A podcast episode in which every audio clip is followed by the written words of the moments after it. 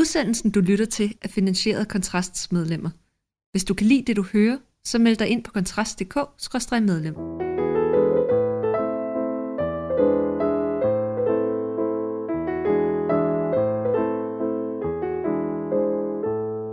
Som bekendt så sender Kontrast normalt den blå time på en lørdag som denne. Men af helligdagsrelaterede grunde, jeg ikke skal trætte lytterne med, så kan du i dag høre en ganske særlig udgave af interviewet. Og i dag, ja, der skal det handle om ytringsfrihed. Min gæst, det er Heine I. Skorini, der er uddannet Ph.D. i international politik fra King's College i London, og nu er han så uddannelsesleder ved Færøernes Universitets Fakultet for Historie og Samfundsvidenskab. Og herfra, der deltager han over en digital forbindelse. Heine I. Har netop udgivet bogen Kampen om ytringsfriheden, religion, politik og global værdikamp på Gads forlag, og fra bagsideteksten, ja, der kan man blandt andet læse, at Retten til at tænke og tale frit om religiøse forhold er en konstant kilde til konflikter og magtkampe i international politik og i FN-systemet, hvor menneskerettighedernes indhold og betydning altid er til forhandling. Den historie kaster kampen om ytringsfriheden lys over. Velkommen til, Heine Iskurini. Og til sådan lige at starte med, så vil jeg gerne høre dig, hvorfor har du egentlig skrevet den her bog? Jamen, øh, det er en øh, videre udvikling af min Ph.D.-afhandling ved King's College, som handlede om øh, øh, det her sammenstød mellem ytringsfrihed og religion i international politik, og hvordan det sammenstød udfolder sig primært i, i FN-systemet. Og øh, som du ved, en Ph.D.-afhandling, den er, den er ikke særlig publikumsvenlig, så øh, min store motivation var faktisk at prøve at brede det lidt ud, at skrive, at præsentere den her problematik for et, et bredere publikum, for at gå tilbage i historien øh, og, øh, og prøve at, øh, at øh, udforske, hvordan den her kamp, den her internationale værdikamp om ytringsfrihedens grænser, hvordan den egentlig har været en del af, af konflikterne i FN-systemet helt tilbage til, øh, til oprettelsen af FN i, øh, i, øh, i 40'erne efter 2. verdenskrig, og hvordan nye begivenheder hele tiden aktualiserer og genaktualiserer den her samme problematik. Så, så det har været, været min, min, min hoved motivation, men jeg gik i gang med min, min Ph.D. tilbage i, i 2012-13, øh, det var efter Mohammed-sagen i Danmark, men der var hele tiden nye begivenheder, som aktualiserede den her øh, debat. Vi havde den der film, som hed Innocence of Muslims, som kastede USA ud i den samme diplomatiske krise. Vi havde Charlie Hebdo-massakren øh, i 2015, Krudtønden, Krystalgade, synagogen, angrebene i København, Øh, Rasmus Paludan, som for nylig har afbrændt koraner foran den tyrkiske ambassade, og som er blevet en, en, en del af, af debatten. Vi har tech-giganterne, og nu, efter at bogen udkom, har Folketinget jo behandlet spørgsmålet om anvendelsen af Mohammed-tegninger og, og Mohammed-sagen i det hele taget i den danske folkeskole. Så så jeg har ligesom oplevet gennem de seneste 10 år, at der hele tiden er nye begivenheder, som, som aktualiserer en, en, egentlig en gammel konflikt. Man, man kan vel sige, at, at, at konflikten mellem ytringsfrihed og som sådan overordnede principper religion jo ikke er noget nyt. Det er jo egentlig det, vi sådan ser ytringsfriheden som sådan kon, bliver konceptualiseret ud af. Det er de her, hvad kan man sige, konflikter mellem religion og, og så retten til at i høj grad at kunne kritisere religion, som, som vi ser historisk set. Men hvorfor er det, du vælger, hvorfor er det, du tænker, at, at der er noget særligt interessant ved at slå ned på perioden efter FN's stiftelse? Hvad er det, der, hvad er det, der på det her tidspunkt sker, som, som gør, at at det er en afgrænsning, som du finder interessant? Ja, fordi altså, jeg har skrevet min Ph.D. i, i uh, international politik, og det vil sige, at min tilgang er international, og det vil sige, at jeg, jeg ser ikke sådan uh, på ytringsfriheden i en national uh, ramme, det kan være en dansk eller et hvilket som helst land, ikke? Øh, så når perspektivet er international politik, så bliver man nødt til at øh, se på stater og statslig adfærd og relationerne mellem stater, og hvordan en sag skaber konflikt og altså samarbejde og, og polarisering og, og konflikt, øh, sammenstød imellem stater. Og der blev FN-systemet en meget naturlig øh, Øh, ramme eller institutionel, hvad kalder man det, arena. Øhm, fordi jeg fandt ud af, at, øhm, at den her kamp, den har foregået i, i lang tid egentlig. Ikke? Altså du kan gå helt tilbage til FN's stiftelse, men også i nyere tid, igennem 90'erne, i kølvandet på Salman Rushdies øh, sataniske vers i, i 89, og, og øh, i slutningen af 90'erne lancerer de muslimske stater under paraplyorganisationen, som hedder OIC, altså The Organization of Islamic Cooperation, en resolution, som pålægger alle stater at øh, bekæmpe og kriminalisere det, som de kalder religionskrænkelse, altså på engelsk defamation of religions. Og det er, det er kampe i FN-systemet, som, øh, som øh, foregår før øh, den danske Mohammed-sag. Ikke? Så, så jeg vælger FN-systemet, fordi jeg vil gerne ligesom observere, hvordan den her kamp udfolder sig på den internationale scene, og der, der bliver FN øh, det, det bedste valg efter, efter min vurdering, fordi FN øh, Øh, rummer de her værdipolitiske øh, kampe, ikke kun om ytringsfrihed, men også om religionsfrihed, om ligestilling, om LGBT-rettigheder, om abort osv. osv. Ja, og det, det kommer jo lidt bag på mig, fordi man kan sige sådan meget groft sagt, jeg, jeg har beskæftiget mig noget med, med også ytringsspørgsmålet øh, øh, tilbage også i 90'erne, men, men jeg havde jo sådan en, hvad kan man sige, diffus idé om, at det jo først bliver sådan et rigtigt issue med, med Salman Rushdie-sagen her med, med præstestyrets fatwa der til, til, tilbage i slutningen af 80'erne.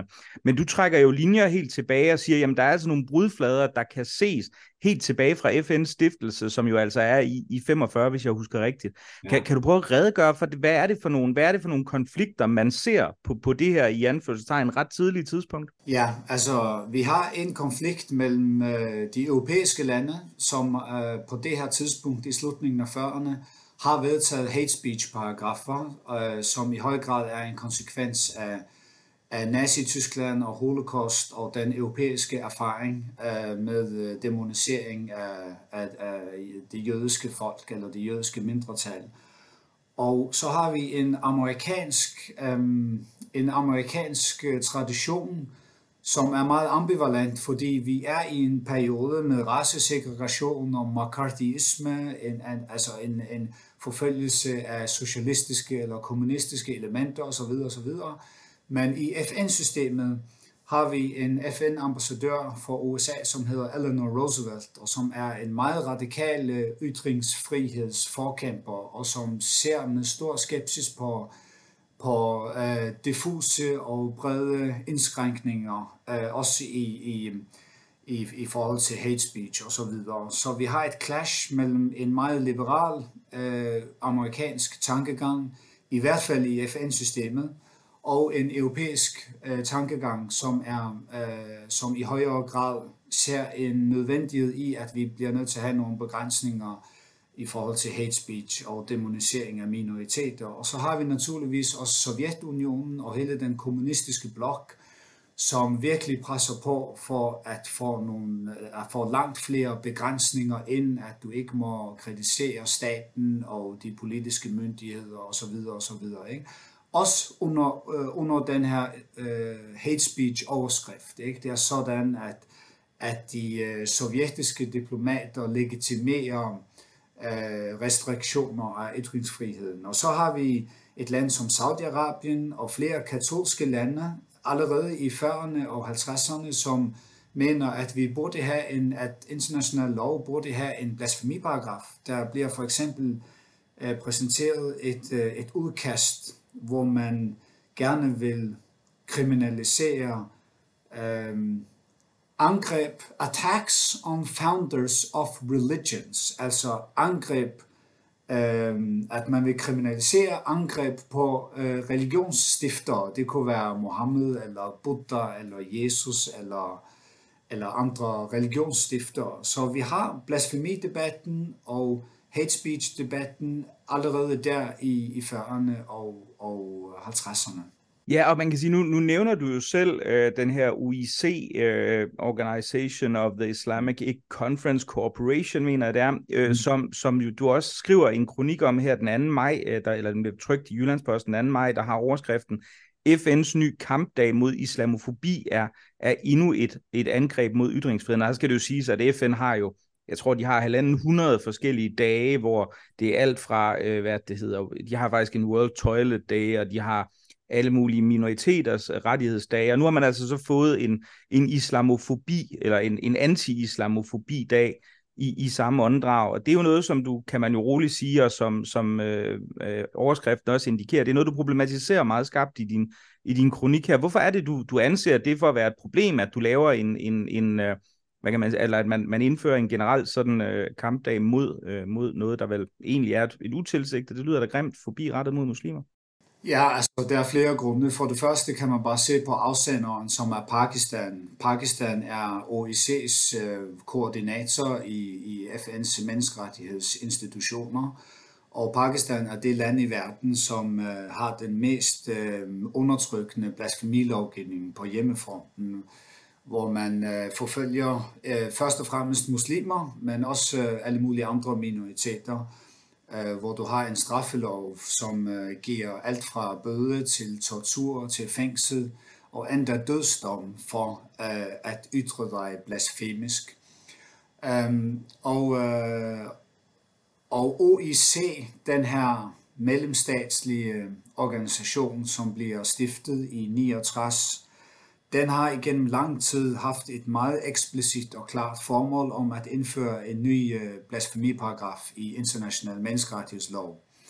Og det er ikke lykkedes, først og fremmest fordi USA har sat en stopper for det, øhm, og derfor argumenterer jeg for i min bog, at USA er en meget vigtig værdipolitisk aktør i FN-systemet, Øh, i forhold til lige præcis øh, ytringsfrihed. Man kan mene alt muligt om USA's udenrigspolitik, men når det kommer til at øh, forsvare retten til at tænke og kommunikere frit om, om, religi- om religion, så har USA været helt afgørende.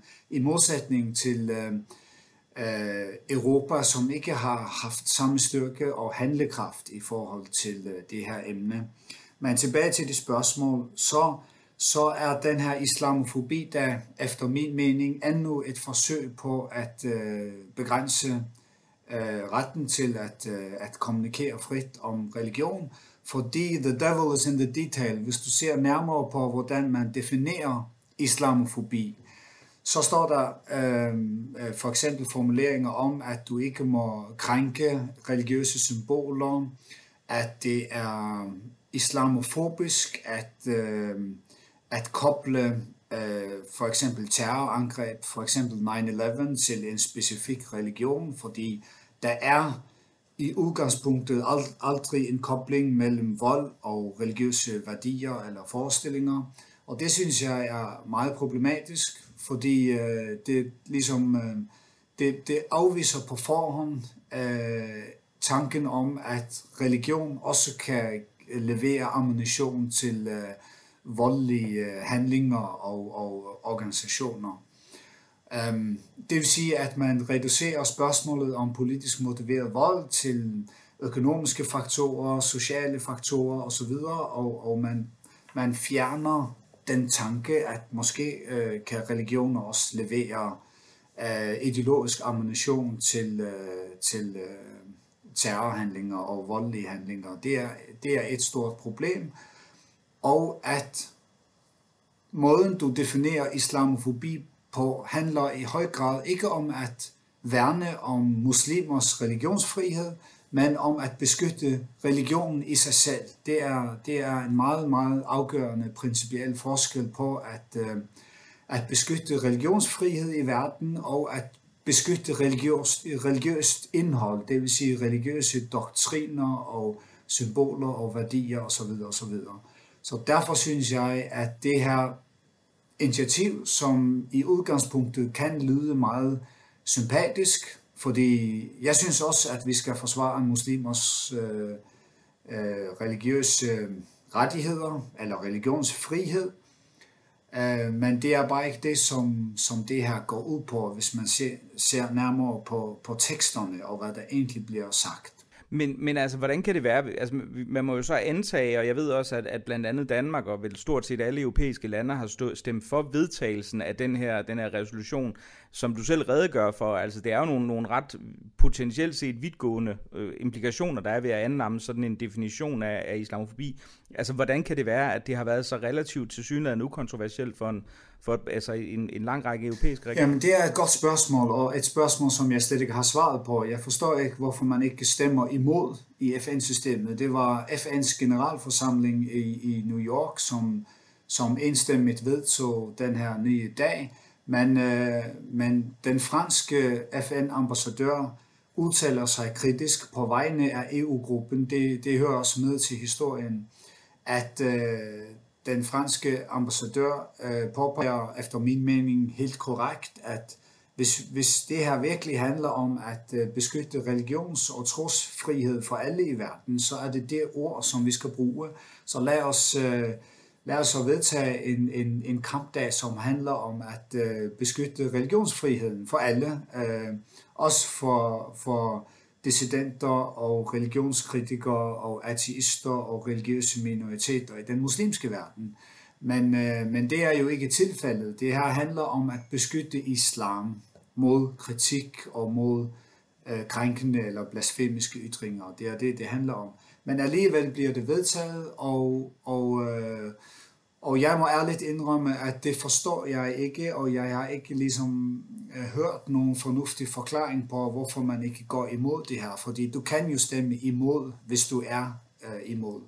Indien var også, øh, var også imod den her, øh, den her vedtagelse, men det er fordi, at Indien og Pakistan er ligesom geopolitiske rivaler, så hvis Pakistan er afsender, så er, er Indien nærmest per definition imod. Fordi Indien har selv blasfemiparagrafer, som de også praktiserer rimelig hårdt, altså for at øh, beskytte øh, hinduistiske symboler og, og værdier osv. Så, videre. så, så det er måske mere en, en klassisk geopolitisk konflikt der.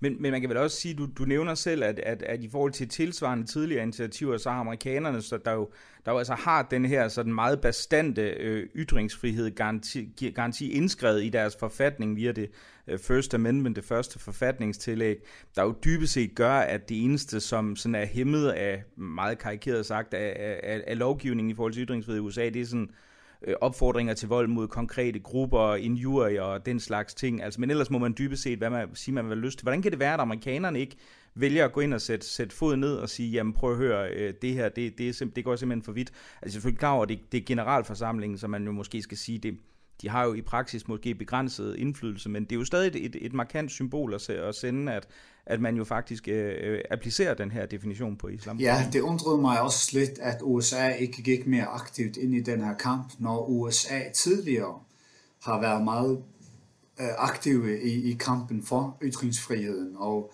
og det var simpelthen øh, USA, som med en kombination af, af pisk og gulerod fik en række lande til at vende sig imod OIC i, i den der periode fra 99 og frem til øh, 2010, da, da resolutionen om religionskrænkelse blev vedtaget med stort flertal i FN-systemet.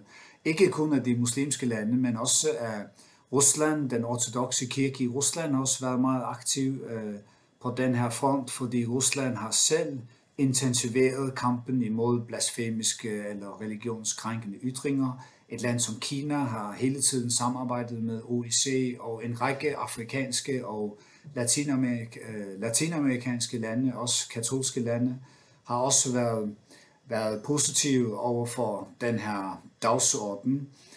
Og, og derfor undrer det også mig, at USA ikke igen har indtil nu altså påtaget sig den, den samme rolle.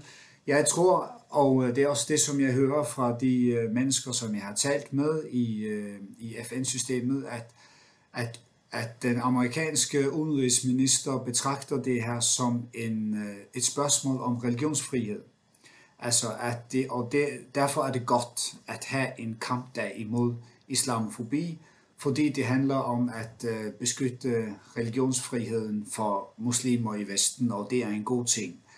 Øh, men mit argument er, at hvis man ser nærmere på, hvad islamofobi betyder for afsenderen, for Pakistan, for OIC, så handler det ikke om trosfrihed og religionsfrihed. Det handler om, øh, om nye indskrænkninger eller begrænsninger af, af ytringsfriheden.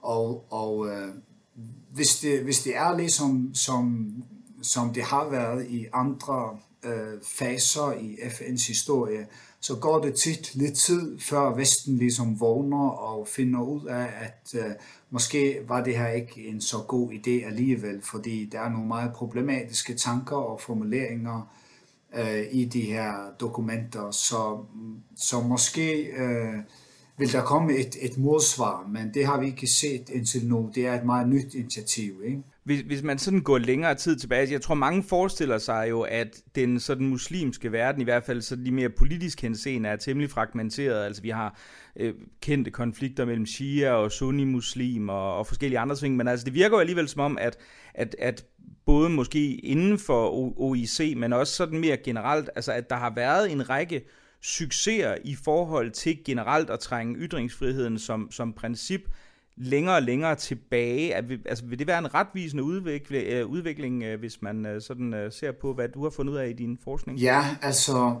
jeg synes, at øh, hovedtendensen, hvis man ser på OIC, OIC har lige siden øh, måske begyndelsen af 90'erne i kølvandet på Rushdie talt om, at vi har brug for en international blasfemiparagraf.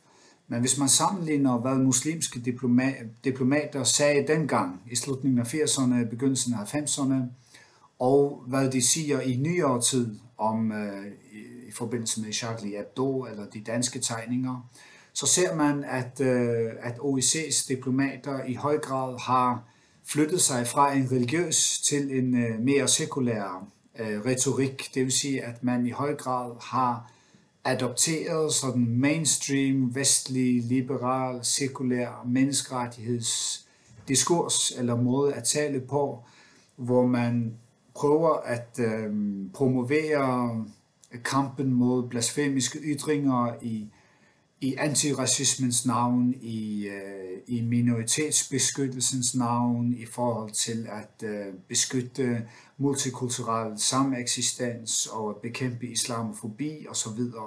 I, I begyndelsen af 90'erne talte man meget om sharia og profeten og Koranen, og det er vores religion, som vi, som vi beskytter, men du, du hører ikke den slags længere i FN-systemet. Nu, øh, nu har de, øh, de øh, dygtige OIC-diplomater, som i høj grad, mange af dem har øh, Øh, gode universitetsuddannelser på de bedste eliteuniversiteter i Vesten. De er, de er meget gode til at formulere et sekulært argument for anvendelsen af, af blasfemiparagrafer. Øh, så det synes jeg har været hovedudviklingen i FN-systemet, at øh, at i dag øhm, promoverer man øh, censur i, i frihedens navn, ikke? for at beskytte minoriteter, for at øh, bekæmpe racisme og hate speech osv. osv. Og, og det har været en, en, en klog, altså jeg ser ikke, at det er en meget sådan bevidst beslutning, der er blevet besluttet øh, på et bestemt tidspunkt. Det kan godt være en, en, en gradvis og, og ubevidst udvikling, men alligevel er det en helt klar øhm, en, en ændring i, i måden, man taler på og argumenterer på.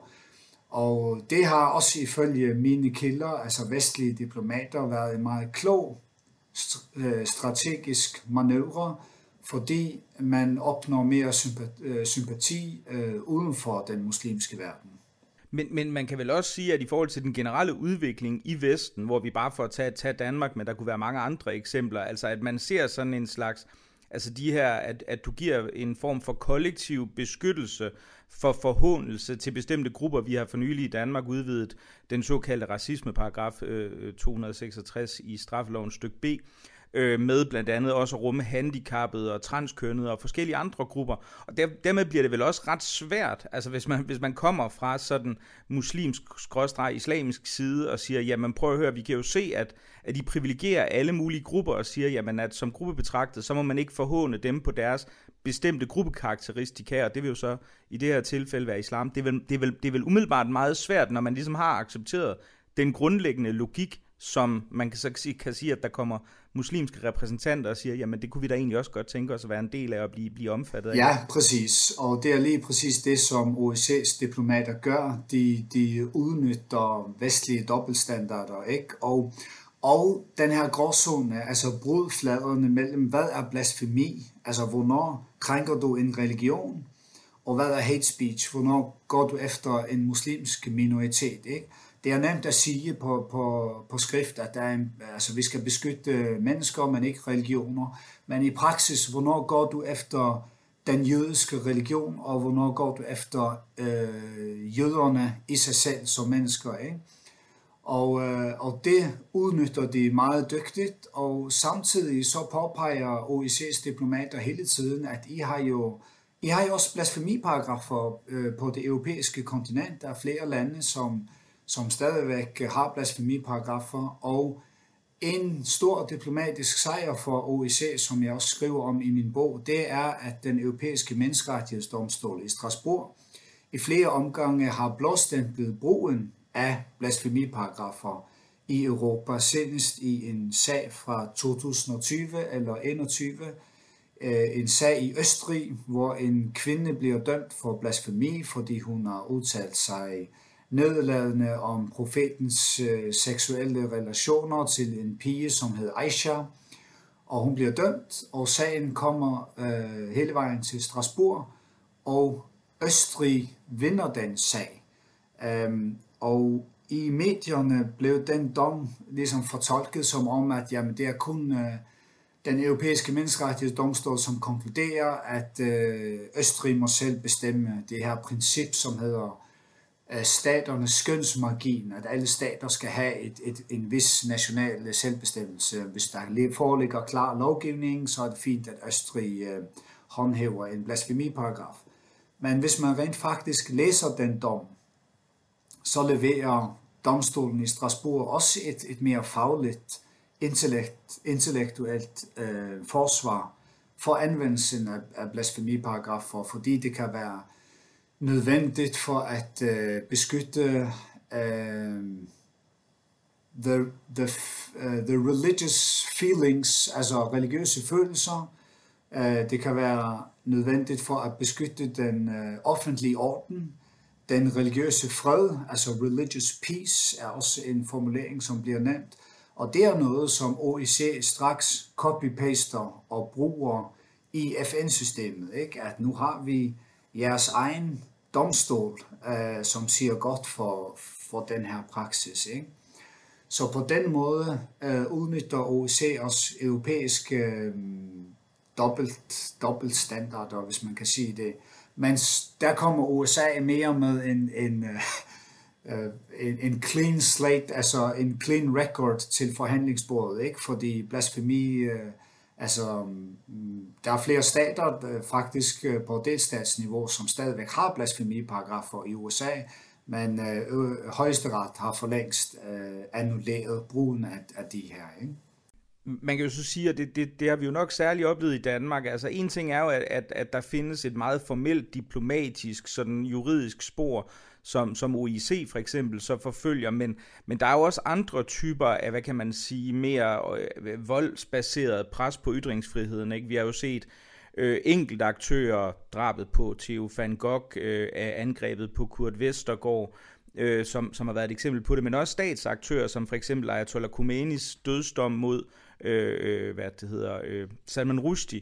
Og, og ligeledes kan man se, at internt i Pakistan, jamen der er man jo overhovedet ikke bleg for, som du også selv påpeger, at dødstømme forskellige mennesker, som man mener har fornærmet enten profeten eller, eller Koranen. Altså er der, er der nogen som helst sådan samspil imellem de her to spor, mellem hvad kan vi kalde det diplomatisk-juridiske, og så det mere intimiderende, voldsbaserede, sågar måske terrorbaserede. Altså, hvordan interagerer de, de, de, to, de to grupper om, om, altså på nogen måde i det, altså hvis de i det hele taget gør det?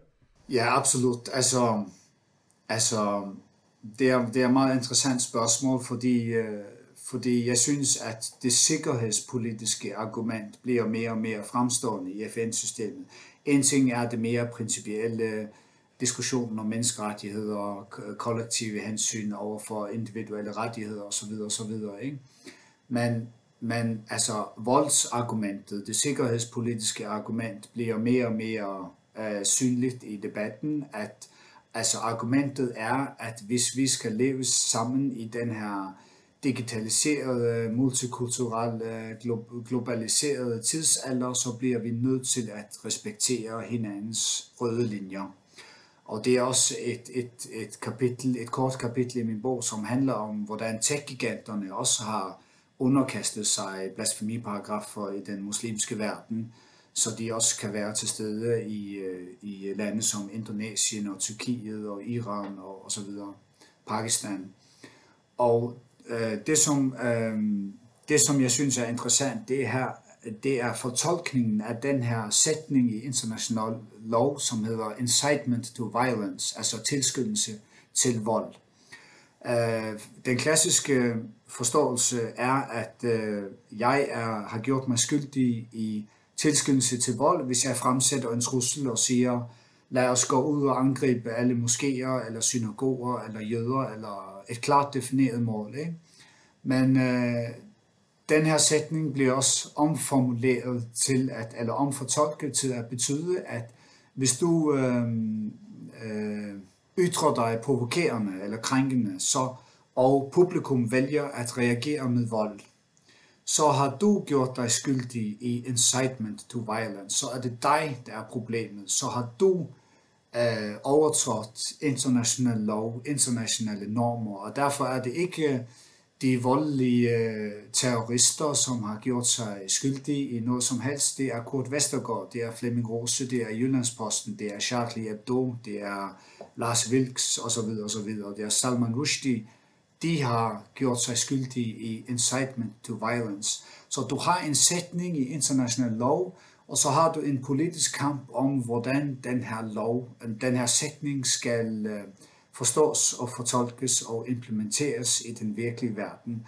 Og der prøver de muslimske stater at ligesom at sige, jamen det er jer, der ikke respekterer menneskerettighedslovgivning. Ikke? Så absurd som det lyder i, i, i mine ører, så, så, så er det også en sproglig kamp ikke? om at definere, hvad betyder alle de her øh, abstrakte juridiske bestemmelser i, i international lov. Men, men, men, altså, men har de noget reelt held med at få, få det implementeret? Fordi det vil jo, som du også selv kommer ind på, være temmelig problematisk set fra et dansk perspektiv, fordi der må man jo så sige, jamen der vil det ikke alene være Jyllandsposten og Flemming Rose, Kurt Vestergaard osv., der kunne pålægges ansvaret for det. Man kunne jo være meget radikal og sige, jamen det kunne vel egentlig også næsten være jøderne, der i kraft af deres blotte tilstedeværelse havde, havde øh, provokeret overfaldsmanden i forbindelse med angrebet på, på synagogen og Krudtsønnen, og i hvert fald også Lars Vils i den her samling. Så, så man måtte vel forvente, at der var en eller anden ind på de interne linjer meget, meget kraftig modreaktion mod så en, et så radikal omdefinition af, af, af, hvordan du forstår begrebet i, i den her samling? Jamen det er det også, og, og øh, som sagt, det lykkedes USA først og fremmest, men også de europæiske lande at få, at få den her resolution, som handlede om, om religionskrænkelse, blandt andet med det argument, at nu må vi lige gå tilbage til, hvad, hvad ligesom de, de mere klassiske definitioner af de her forskellige øh, begreber og paragrafer i international lov. Men altså, hvis du bare øh, ser på behandlingen i Folketinget øh, i sidste uge i forbindelse med øh, Mohammed-sagen i, i undervisningen, så, så handler det i høj grad om sikkerhed, ikke? om at det er et sikkerhedspolitisk hensyn. Ikke fordi man accepterer den udlægning af incitement to violence, som jeg lige talte om, men, men man siger højt, at jamen, vi, der er en sikkerhedstrussel, og, øh, og vi vil ikke tage den risiko. Ergo er der nogle aktører derude i civilsamfundet, som bestemmer, hvad danske skolebørn må, må, skal lære om i undervisningslokalet. Det er en meget, synes jeg, øh, eksplicit synlig, øh, et synligt ligesom nederlag, at man åbent erkender, at jamen, det er ikke os, der bestemmer, øh, det er nogle andre, der bestemmer. Men, men, men, men overordnet set, og nu, man sige, nu, nu har du jo gravet dig ekstremt langt ned i, i, i materien i forhold til, til udviklingen inden for ytringsfriheden i, på, på de her fronter, som du beskriver i bogen. Altså, at, at, det lyder som om, du er ret pessimistisk i forhold til det, fordi der er jo, altså, som du selv nævner, i forhold til, til undervisning i Mohammed-krisen, og det var jo ikke engang et forslag, der indebar, at man faktisk skulle vise tegningerne. Det var blot at undervise i, i tegningens forløb. Altså, og det, det, er jo, det er jo egentlig ret vidtgående, og så kombineret med, at vi til synligheden ser nogle, nogle islamiske eller muslimske lande og organisationer, der samtidig ser ud til at vinde nogle sejre i hvert fald i forhold til at, og de facto og formelt indskrænke ytringsfriheden også. Det lyder ikke som om, der er så meget at være på, sådan optimistisk i forhold til. Um, altså jeg synes, det er optimistisk, at vi ikke allerede har en, uh, eller det er godt, at vi ikke allerede har en blasfemiparagraf i international lov, når der er så mange lande, et stort flertal, som igennem lang tid støttede OEC's resolution, uh, som, som var en, en ikke-bindende resolution. Det var bare en resolution, men det pegede hen imod en, en ambition om at ændre uh, konventioner, altså og det er i sig selv en sejr for, for ytringsfriheden og den klassiske vestlige forståelse. Den ret, som vi tager for givet, at øh, naturligvis må jeg kunne øh, kommunikere frit om, om religiøse forhold. Så det i sig selv er, er noget at glæde sig over. Øhm, men jeg synes, synes stadigvæk, at udviklingen er bekymrende, fordi der hele tiden øh, kommer nye initiativer, og jeg synes især, at øh, det er bekymrende, at, øh, at øh, der er så stærke kræfter i USA, som slet ikke gider FN. Altså, du kan have alle mulige, alle mulige indvendinger imod FN-systemet. Det er korrupt, det er ineffektivt, det er bare et, et, et, et uendeligt ligesom, sort hul af byråkrati osv. osv. Men jeg synes, og det prøver jeg at argumentere for i min bog, at vi har brug for værdipolitiske aktører, som der tager den her kamp alvorligt. Ikke kun indrigspolitisk, men også på den internationale scene. Øh, og at prøve at se det her som en global værdikamp mellem demokratiske liberale kræfter over for autoritære antidemokratiske kræfter. Og vi så under George Bush, at, øhm, øh, at øh, USA boykottede FN's menneskerettighedsråd. Øh, det var John Bolton, som, som dengang var FN-ambassadør. Og det samme under Donald Trump-administrationen, øh, at øh, man igen boykottede FN's menneskerettighedsråd.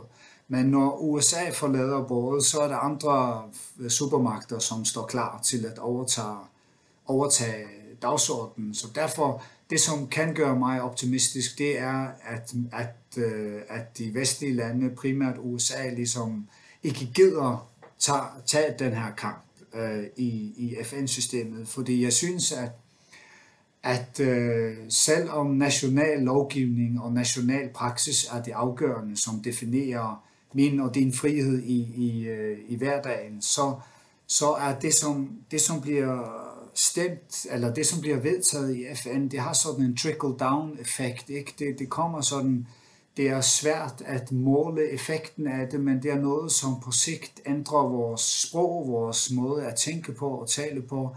Øh, FN's verdensmål er et godt eksempel. Ikke? Lige pludselig så skal, så skal verdensmålene være alle steder, ikke? også i min verden, i forskningsverdenen. Vi må få så mange verdensmål ind i alle de her forsknings... Øh, ansøgninger som muligt. Så FN er en vigtig arena, og derfor er kampen om ytringsfriheden også utrolig vigtig i FN-systemet.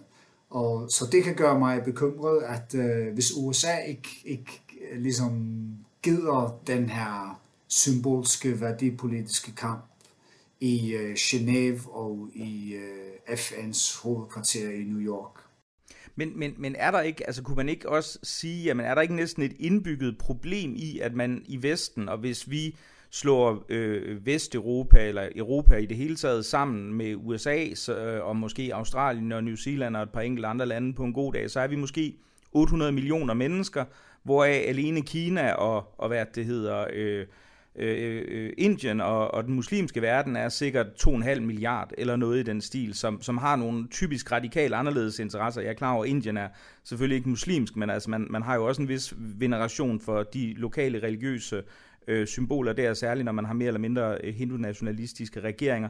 Så jeg mener, ender du ikke med at, at stå i en kompromissituation i forhold til, altså næsten uanset hvordan man, man, man vender og drejer det, hvor at det, er de, det er de værdier, som egentlig har været definerende for den vestlige verdens udvikling, og vil jeg jo også hæve et succes, som, som man næsten naturligt kommer til at gå på kompromis med, fordi i et FN-regi, der er, det, der er det egentlig ikke øh, vores interesser, der, der, der, der fylder særlig meget. Og kunne man sige rimelig nok, for vi udgør jo ikke hovedparten af, af, af verdens befolkning overhovedet.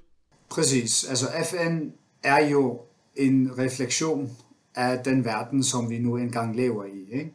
Og, øh, og det skriver jeg også lidt om i min bog. Altså, det bliver tit talt som om, at hvorfor gør FN ikke noget? Hvorfor griber FN ikke ind i alle mulige øh, kriser og problematikker i verden? Men FN er selvfølgelig der er et embeds, stort embedsapparat øh, og nogle værdier, som ligger til grund for, for FN's arbejde. Vi har den, øh, altså The Universal Declaration of Human Rights fra 48, vi har nogle menneskerettighedskonventioner, vi har et FN-charter, øh, nogle nødvendige idealer efter min mening, men så har vi også en rå geopolitisk realitet, en magtpolitisk realitet, som er, at de vestlige lande er i, i mindretal.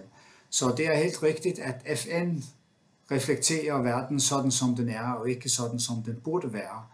Men øh, alligevel er der en vigtig global værdikamp, som vi bliver nødt til at tage, eller som vi burde tage, øh, fordi der er nogle meget værdifulde, øh, eller hvad skal man sige, nogle meget fundamentale frihedsrettigheder, som står på spil. Og en ting, som jeg gerne vil nævne, som vi ikke har talt om, det er, at øh, jeg har også stødt på flere øh, menneskerettighedsorganisationer, og menneskerettighedsforkæmpere i den muslimske verden, som bekæmper OEC-staterne, som kæmper for øh, flere frihedsrettigheder i den muslimske verden. Ikke? Så, så det er forkert at dele det op i ligesom, øh, de vestlige lande, som, øh, som støtter frihed, og resten, som på en eller anden måde er autoritære i sin natur. Ikke? Der, der er flere øh, menneskerettighedsorganisationer, NGO'er i FN-systemet, som har adresse i den muslimske verden og som arbejder med livet som indsats for at gøre Vesten opmærksom på, hvad de her blasfemi-resolutioner og øh, hvad det her islamofobi-begreb rent faktisk bliver brugt til indrigspolitisk. Det er ikke fordi, jeg påstår, at de her organisationer har nogen magt i den muslimske verden, men de aktører, de røster, de findes jo, og det er dem, som vi øh, burde have solidaritet med, i stedet for at udvise solidaritet med autoritære øh, kræfter, som, som arbejder på, at, at religionsbeskyttelse på en eller anden måde skal være en naturlig del af menneskerettighederne. Her afslutningsvis, så kunne jeg godt tænke mig sådan at høre dig, fordi altså det, det ytringsfrihedsspørgsmål er jo et, der, der siden i hvert fald 2005 har fyldt helt utrolig meget i den danske politiske og sådan bredere offentlige debat. Hvis du skulle på baggrund af din forskning og med afsæt i, i bogen, du har skrevet, du sådan skulle, skulle komme med nogle, nogle råd i forhold til, hvad danske politikere burde være opmærksomme på eller optaget af at få implementeret, hvad, hvad skulle det så være? Altså, Jamen en ting er, at øh, du, ved, du har den nationale øh, ramme, øh, altså det nationale perspektiv, hvor det er øh, det onde, hvide, kristne flertal, som øh, er ude på at mobbe muslimerne. Ikke? Men hvis man zoomer lidt ud og, og øh, ser på den her problematik i en global kontekst, så står vi midt i en international værdikamp, hvor, hvor vores støtte og solidaritet burde være med alle de mennesker, som kæmper for mere frihed. Ikke kun i den muslimske verden, men også i Afrika, Latinamerika, Rusland, Kina osv. osv. Det er den ene ting. Den anden ting er øh, den funktion, som jeg talte om før, som den europæiske menneskerettighedsdomstol efterhånden har fået, at jeg synes ikke, at vi skal øh, øh, udtræde eller forlade ligesom de konventioner, som øh, vi har bundet os til, den europæiske menneskerettighedskonvention osv., men vi burde have måske et mere kritisk blik på, hvad øh, øh, altså, den europæiske menneskerettighedsdomstols rolle i forhold til den her diskussion om øh, free speech og blasfemi osv.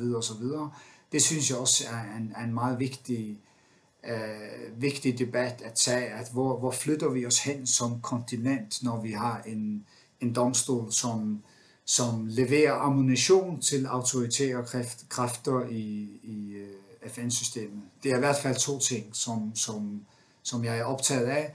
Og så en anden ting, det er selvfølgelig tech-giganterne. Altså den klassiske øh, måde at opfatte hele den her problematik på, det er, at vi har et statsapparat på den ene side, og så har vi et civilsamfund på den anden side. Ikke? Og det er den interaktion, øh, Øh, som foregår. Men nu har vi nogle øh, nye tech-giganter og private virksomheder i Silicon Valley, som har deres egne community standards, som de hedder. De har deres egne øh, algoritmer og øh, såkaldte fjernelsesarbejdere, altså folk i 10.000 vis, som sidder i bygninger og, og fjerner opslag ikke? hele tiden. Hvis der er nogen, der flagger et eller andet som, som en ytring, som jeg har skrevet om, om religion, eller hvad det nu skal være. Det vil sige, at, at nationalstaten på, på, på en eller anden måde er kørt lidt ud på et sidespor, fordi nu er der nogle private virksomheder, der bestemmer reglerne for, hvad der, hvad der må siges og hvad der ikke må siges i cyberspace. Så det er en helt ny og fuldstændig uoverskuelig situation, øh, og en masse censur, som foregår i det skjulte, uden at det no, nogensinde bliver registreret nogen steder. Ikke bare en ytring, der, der bliver fremstillet, og som fordufter igen, fordi en eller anden har hvad hedder det, indberettet øh, et eller andet. Ikke? Så, så det er en helt ny problematik, som, som politikerne også bliver nødt til at, at forholde sig til. Heini Skorini, forfatter til Kampen om ytringsfriheden, religion, politik og global værdikamp. Tusind tak, fordi du vil være med. Det har været ekstremt interessant. Jamen selv tak for, for invitationen. Det var alt, hvad vi havde for øh, interviewet i dag. Jeg hedder Mikkel Andersen, det er som altid Kontrasts medlemmer, der betaler for det interview, som du lige har hørt. Så hvis du værdsætter det, så synes jeg, du skulle gå ind på kontrast.dk-medlem og melde dig ind nu. Tak fordi du lyttede med.